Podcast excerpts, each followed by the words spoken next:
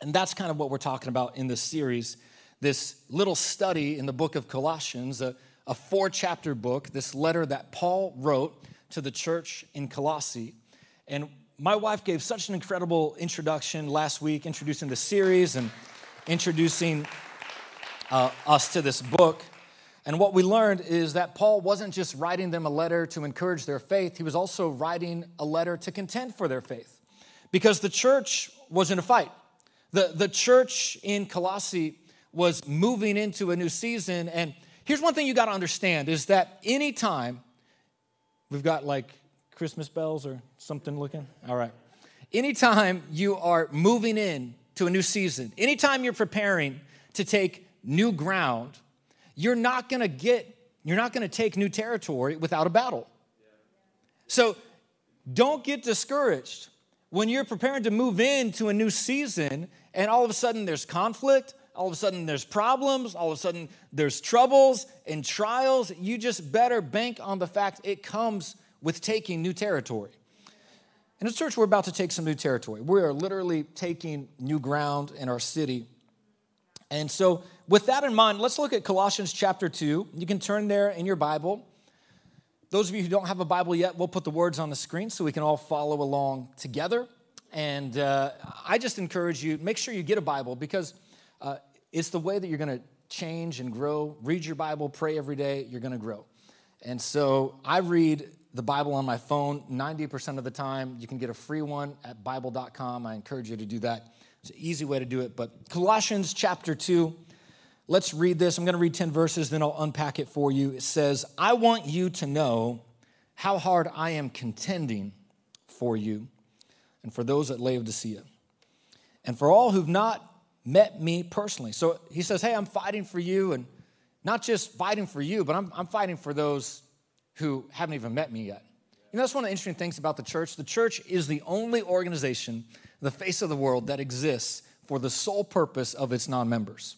You know, we, we don't just exist for the people that are here, we exist for the people that aren't here yet. That's what Paul's saying. He says, I'm contending, I'm fighting, not just for you, but even those that I haven't met yet. That's what we do when we come here. Got to get ready. Says, My goal is that they may be encouraged in heart and united in love, so that they may have the full riches of complete understanding in order that they may know the mystery of God, namely Christ in whom are hidden all the treasures of wisdom and knowledge. I'm telling you this so that no one may deceive you by fine sounding arguments. For though I'm absent from you in body, I am present with you in spirit. Paul is in prison at this time when he's writing this letter, saying, I'm not with you physically, but my heart is with you, my thoughts are with you, I'm thinking about you. He says, I'm with you in spirit and delight to see how disciplined you are and how firm your faith in Christ is. So then, just as you receive Christ Jesus as Lord, continue to live your lives in Him, rooted and built up in Him, strengthened in the faith as you were taught, overflowing with thankfulness. See to it that no one takes you captive through hollow and deceptive philosophy, which depends on human tradition and the elemental spiritual forces of this world rather than on Christ. For in Christ, all the fullness of the deity lives in bodily form, and in Christ, you have been brought to fullness. I want to use this passage to talk to you today from this subject full disclosure. Full disclosure. And in the spirit of full disclosure, I have two titles for you. Uh, the first one is full disclosure, the second one is it's a package deal. A, that's the European title. It's a package deal. You know, we broadcast all over the world, so we have to make sure everything translates. So it's full disclosure, it's a package deal. And I know we prayed once, but let's face it, some of you need a lot of prayer. So I want to pray again, and then we'll get into God's word. God, thank you for your word. Thank you for helping me. God, give us ears to hear, eyes to see, a mind to know, and a heart to receive all the things you have for us today. God, I believe you're going to speak clearly to what people are facing in Jesus' name. Everybody who agrees with that can say, Amen. I'm curious, how many of you like secrets? Anybody like secrets? Not a lot of hands going up. you might be keeping it a secret, the fact that you like secrets, because you like them so much. Um, I come from a family that is pretty good at keeping secrets. And I'm not talking about my, fam- my wife and kids, I'm talking about the family I grew up in. Pretty good at keeping secrets. Now, a very honest family, not a deceptive family, but a, a family that was good at keeping secrets. I just think See, my dad was a pastor growing up, and I think when you grow up in a pastor's home, you just kind of learn to talk and communicate in code. Like there would be times that, uh, you know, my parents might run out because there was a crisis situation, maybe somebody needed counseling, and on the way home, you know, they would stop at the store and pick up some milk before they come home. And as a kid, I remember being like, well, where did you guys go? And I would hear this response, oh, we had to run some errands. Well, it's not completely untrue, but I mean, you kind of left out some of the details.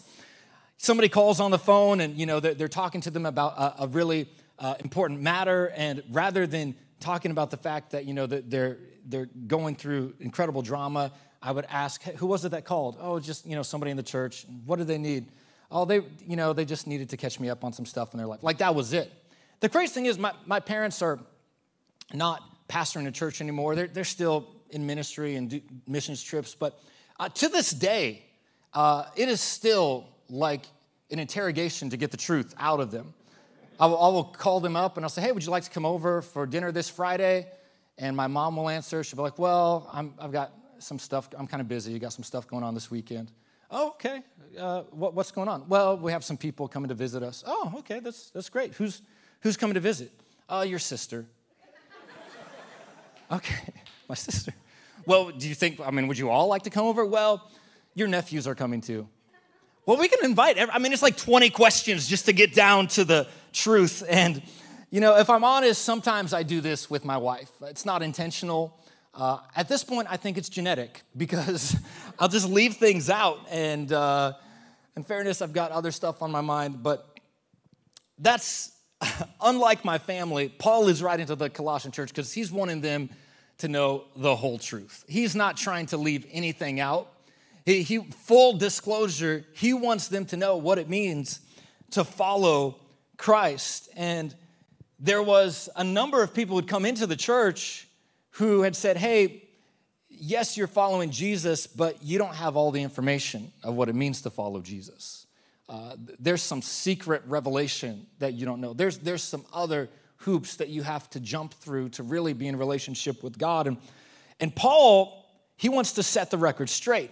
So he says in verse 2, he says, I'm writing you so that you may have the full riches of complete understanding, in order that you may know the mystery of God, namely Christ, in whom are hidden all the treasures of wisdom and knowledge. In other words, Paul's saying, I'm not holding anything back in this letter. I'm not withholding information. He's also not withholding any effort. Paul is not pulling any punches. He is contending. He, the, the reason he is contending, he says, I want you to know how hard I'm contending for you. The reason he is contending is because the Colossian church is under attack. Now, they're not under attack from persecution, they're not under attack from trials and tribulations, external circumstances and problems. They are under attack because they have some bad beliefs. Some bad beliefs. There, there was this teaching in this day that was a mixture of a bunch of different belief systems. It was a bunch of BS, belief systems. And it was a little bit of Judaism, it was a, a little bit of Roman belief, a little bit of belief that had its roots in Christianity, and then it had some beliefs that had nothing to do with, with God, wasn't religious at all. And Paul's writing to address this. The theological term for this is called religious syncretism. Don't you feel so smart giving you these deep theological words? You don't get this just at any church, but today you find out about religious syncretism. Now, you don't have to know anything about theology to understand religious syncretism. You don't even have to understand that word. Because religious syncretism is exactly the same kind of spiritual climate and culture that you and I live in today. Where it's, I like a little bit of Jesus, but I like some of this other stuff too. Uh, it's where I'm just going to kind of I like some parts of the Bible. You know, I like the I, I, like the New Testament Jesus, but I don't want any of the Old Testament you know, wrath of God and judgment. Don't want that part. It's where, you know, we will never take a stand on anything that could be controversial because in our elevated mindset, we think that somehow we are more moral, more just, or more loving than God. It's where instead of determining the, determining the morality of culture through the lens of Scripture, through the lens of the Bible, what we do is we look at the morality of the Bible through the lens of culture. That's what was happening. That's the situation right here in the Colossians. They're buying into what Paul calls this philosophy that told them they needed to add something to their salvation, that faith in Jesus was not enough. So Paul writes this entire letter back to them, refuting this bad theology. And he says, Look, it is Jesus plus nothing that justifies you before the Lord. So we heard last week, Jesus changes everything. The things that you think you're lacking, when you're in Christ, they are all part of the package. It is a package deal. You have full access, full disclosure to God. There's not a hidden secret, that there's not some kind of secret revelation that you don't understand, but there is something that you do need to understand. This is what you need to understand is that when you came to faith in Christ, there was a trust that you placed in Christ that needs to keep going. He says it in verse 6 of Colossians chapter 2. Let's look at it on the screen one time. He says, So then, just as you received Christ Jesus as Lord, continue to live your lives in Him. Here's the truth. Here's what I want you to write down is that trust doesn't conclude at salvation, it's meant to continue. Now, I know that seems elementary, but I need you to understand this because if we're gonna step into a new season, lots of times we get tripped up, we're stuck where we're at, thinking that we can't move forward. And because this issue's not done, we never move into what God has for us. But trust doesn't just conclude at salvation. Trust doesn't just conclude with that issue that you're trying to change, with that thing that you want fixed. It is meant to continue. It's meant to continue. So understand, when you're saved, you're saved in a moment. When you accept Jesus, you are changed in a moment. In that moment, it is a complete work, it is fully carried out. But I want to help you with this because I just meet a lot of people, and sometimes I, I, notice we can get discouraged when we read in Scripture that the Bible says, if anyone is in Christ, they are a new creation. Old things have passed away. Behold, all things have become new. And we read that and we know that. But if that's true, why am I still dealing with these same issues? Like I thought Jesus changes everything. Why am I still getting tripped up with old habits? I thought Jesus changes everything. I, I thought I would have moved past this by now. I, I, I wanted to leave the, that baggage behind. I, I want to move into what God has, but I can't get past this. And that's because Jesus changes everything at salvation, but sanctification is still a process. Sanctification. Now, that's another theological word. I know I'm, I'm throwing a lot at you today. Sanctification is, is just this word, it's a theological word, to, to talk about what, what it means is the change that takes place on the inside of us at salvation has to be carried out. There's an inward transformation. The, the outward working of that inward transformation is called sanctification. It describes the process that God brings about change in our lives. And it doesn't conclude at salvation, it's meant to continue. It's a process. I was thinking about process and just the way God works. I was thinking about the, the birthing process. Um, I remember when our firstborn, Reese, came into the world. It was a crazy process. It was crazy because, you know, as probably most new first time parents are, we were thinking, you know, we're going to do this all natural and all of this. And then there are some complications towards the end of it, and the plan went out the window. And uh, Marissa was just like, just give me the drugs. Just, I want the drugs. Just give them to me now. Because, you know, Reese, he's always been a little bit stubborn and he just, you know, wouldn't cooperate in that moment. So we had an emergency C-section, but I'm not really talking about that process. Um, I, I want to talk to you just, you know, about the, just the, the process of the way, you know, God, if he wanted to, the birthing process, like he could have made fully formed humans and brought them to the world. But even, even that process indicates a little bit about the nature of God. He brings us into the world in a state of full dependency. So, so the process. Well, first part of the process, it's awesome, lots of fun. Not preaching about that. That'll be a different sermon sometime. But then th- there's like nine months, and the, those nine months, you know, the woman gets bigger. I remember Marissa getting bigger. And by bigger, I mean more beautiful. Like just more, she, there's more beauty. Uh, just shut up, okay? Um, the, so the, the baby's growing is what I'm trying to say. And I remember, like, in those moments, I'm thinking about, okay, um, I, I, need to make sure, you know, that everything's okay. Like, I don't, you know, this is our first firstborn, so she eating the right foods? Because like I wouldn't want, you know, if she doesn't eat the right foods, our kid might be born with like a third eye or something like that. So got to make sure the right foods. And I mean, better not like be smoking cigarettes around her. That's the firstborn. Like, you know, I will come, you know, I won't be pulling any punches for that. Like that, you know, and just all that kind of stuff, making sure she's getting enough rest, make all that, all those things that happen, you know, in those first nine months, like being so concerned that we're doing everything right. And I remember the day Reese was born. There's something special about your first. I remember it. It's a crazy process. And, and when he finally came, I was like, we did it. I mean, you did it, but I was there. So, like, we did it. Mission accomplished, you know? Like, is done.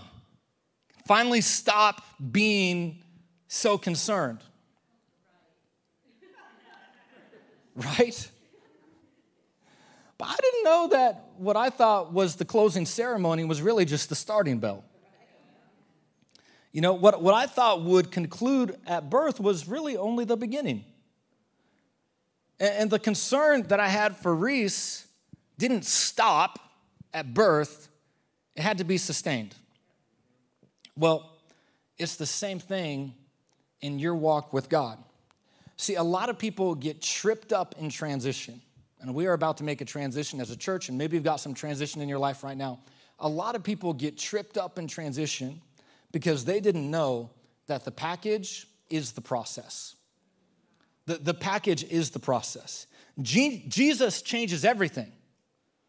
In a moment, you are changed, you are saved, you have the fullness of God in you.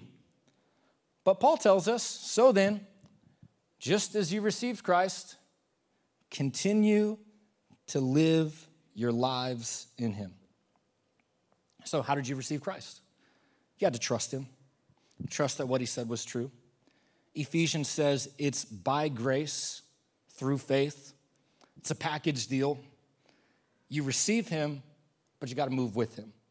You receive Him, but you got to live in Him, not live for Him.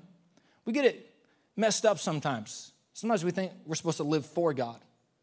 No, you got to live in Him. Live in Him step by step, stage by stage. You have the fullness of God the moment you accept Christ. But moving and maintaining, it's a package deal. Now, the false truth that Paul was confronting, the false teaching, is called Gnosticism. Man, I got three big words in here today. You are so smart. It's called Gnosticism. Gnosticism had this core philosophy that the more you know about God, the more knowledge that you have, well, the closer to God that you are. The, the more knowledge, and it, especially like if you have some kind of secret revelation, well, then you must be really close to God.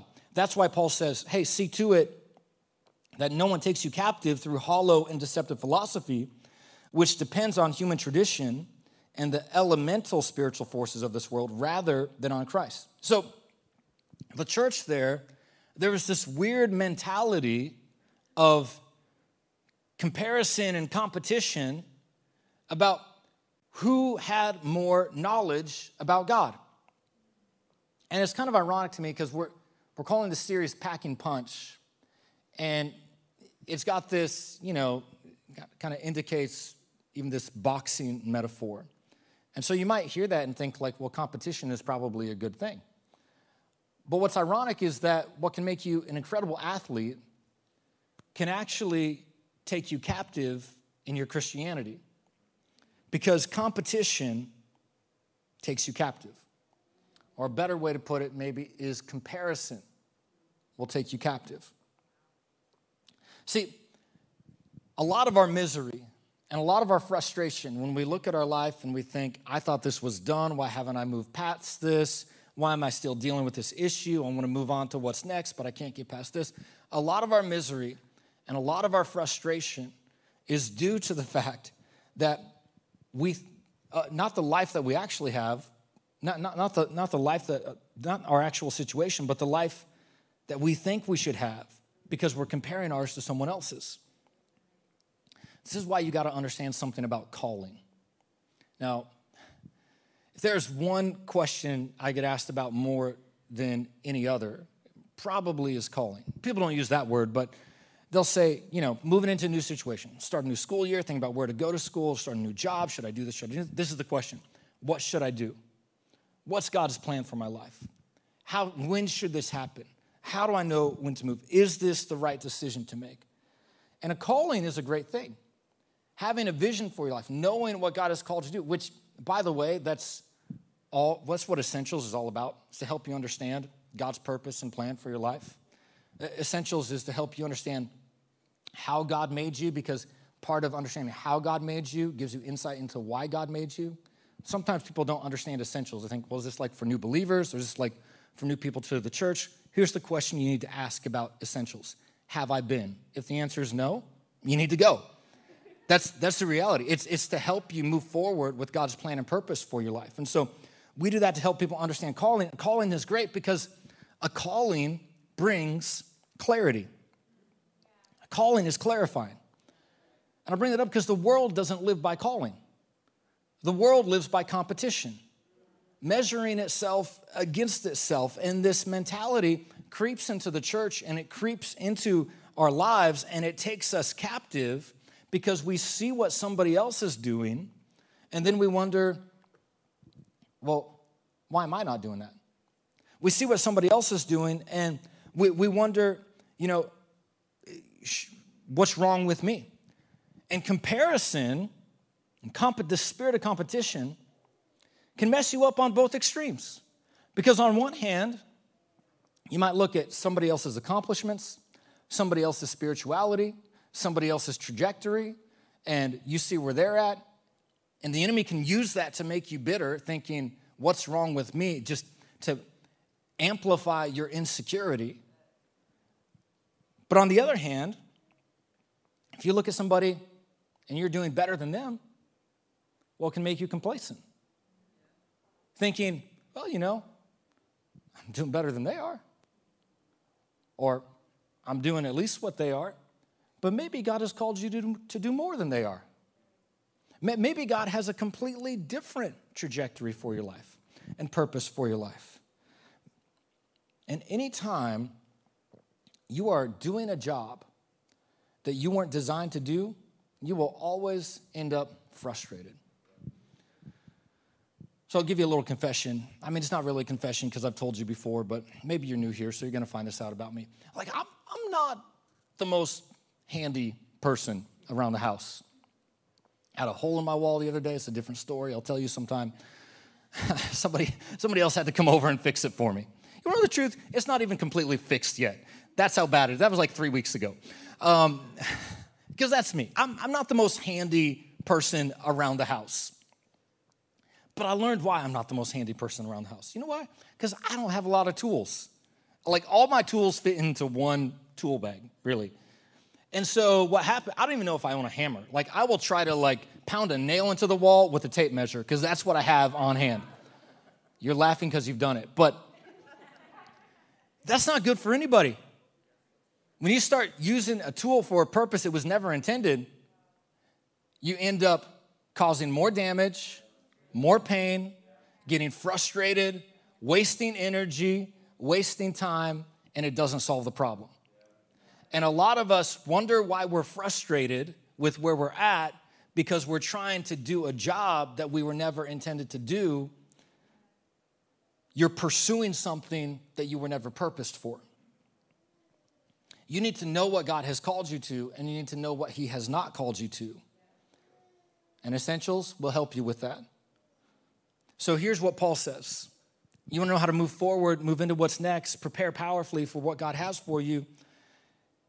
You need to know that the grace that saved you is also enough to carry you forward. He says this in verse 9 For in Christ, all the fullness of the deity lives in bodily form, and in Christ, you have been brought to fullness. I want to look at verse 9. In Christ, all the fullness of the deity lives in bodily form. You guys believe that? That, that in Christ, Jesus is the full disclosure of God, that he is God in the flesh. All of God is represented in him. Jesus said, If you've seen me, you've seen the Father, full of the Holy Spirit and, and with power. Jesus is God in the flesh. The, the fullness of God is in him. But look at that next verse, verse 10. And in Christ, you have been brought to fullness. Now, a lot of us believe that first part about verse 9, but we don't believe that part about verse 10 that in Christ, you've been brought to fullness.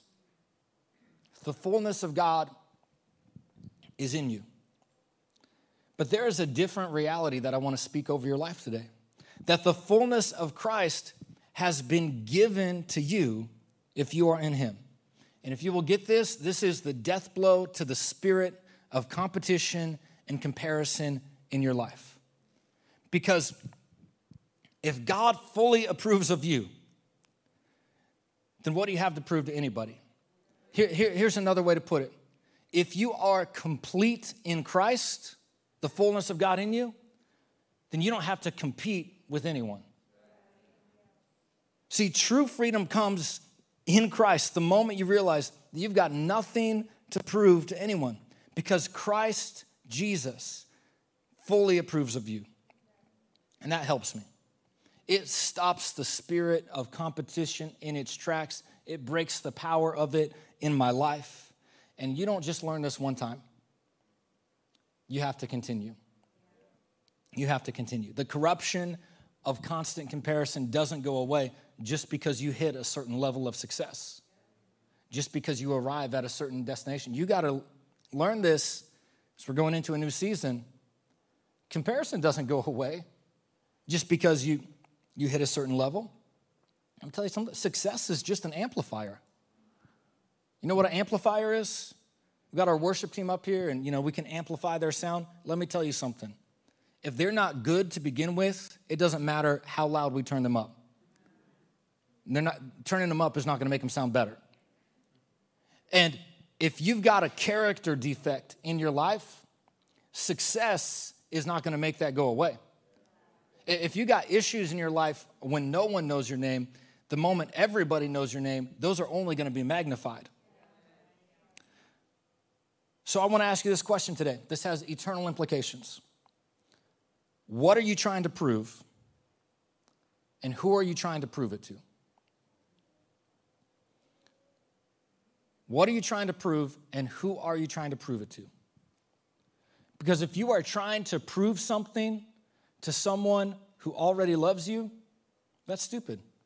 They already love you. You don't need to prove anything to them. And if you're trying to prove something to somebody who doesn't love you so that you can earn their love, it's a waste of time.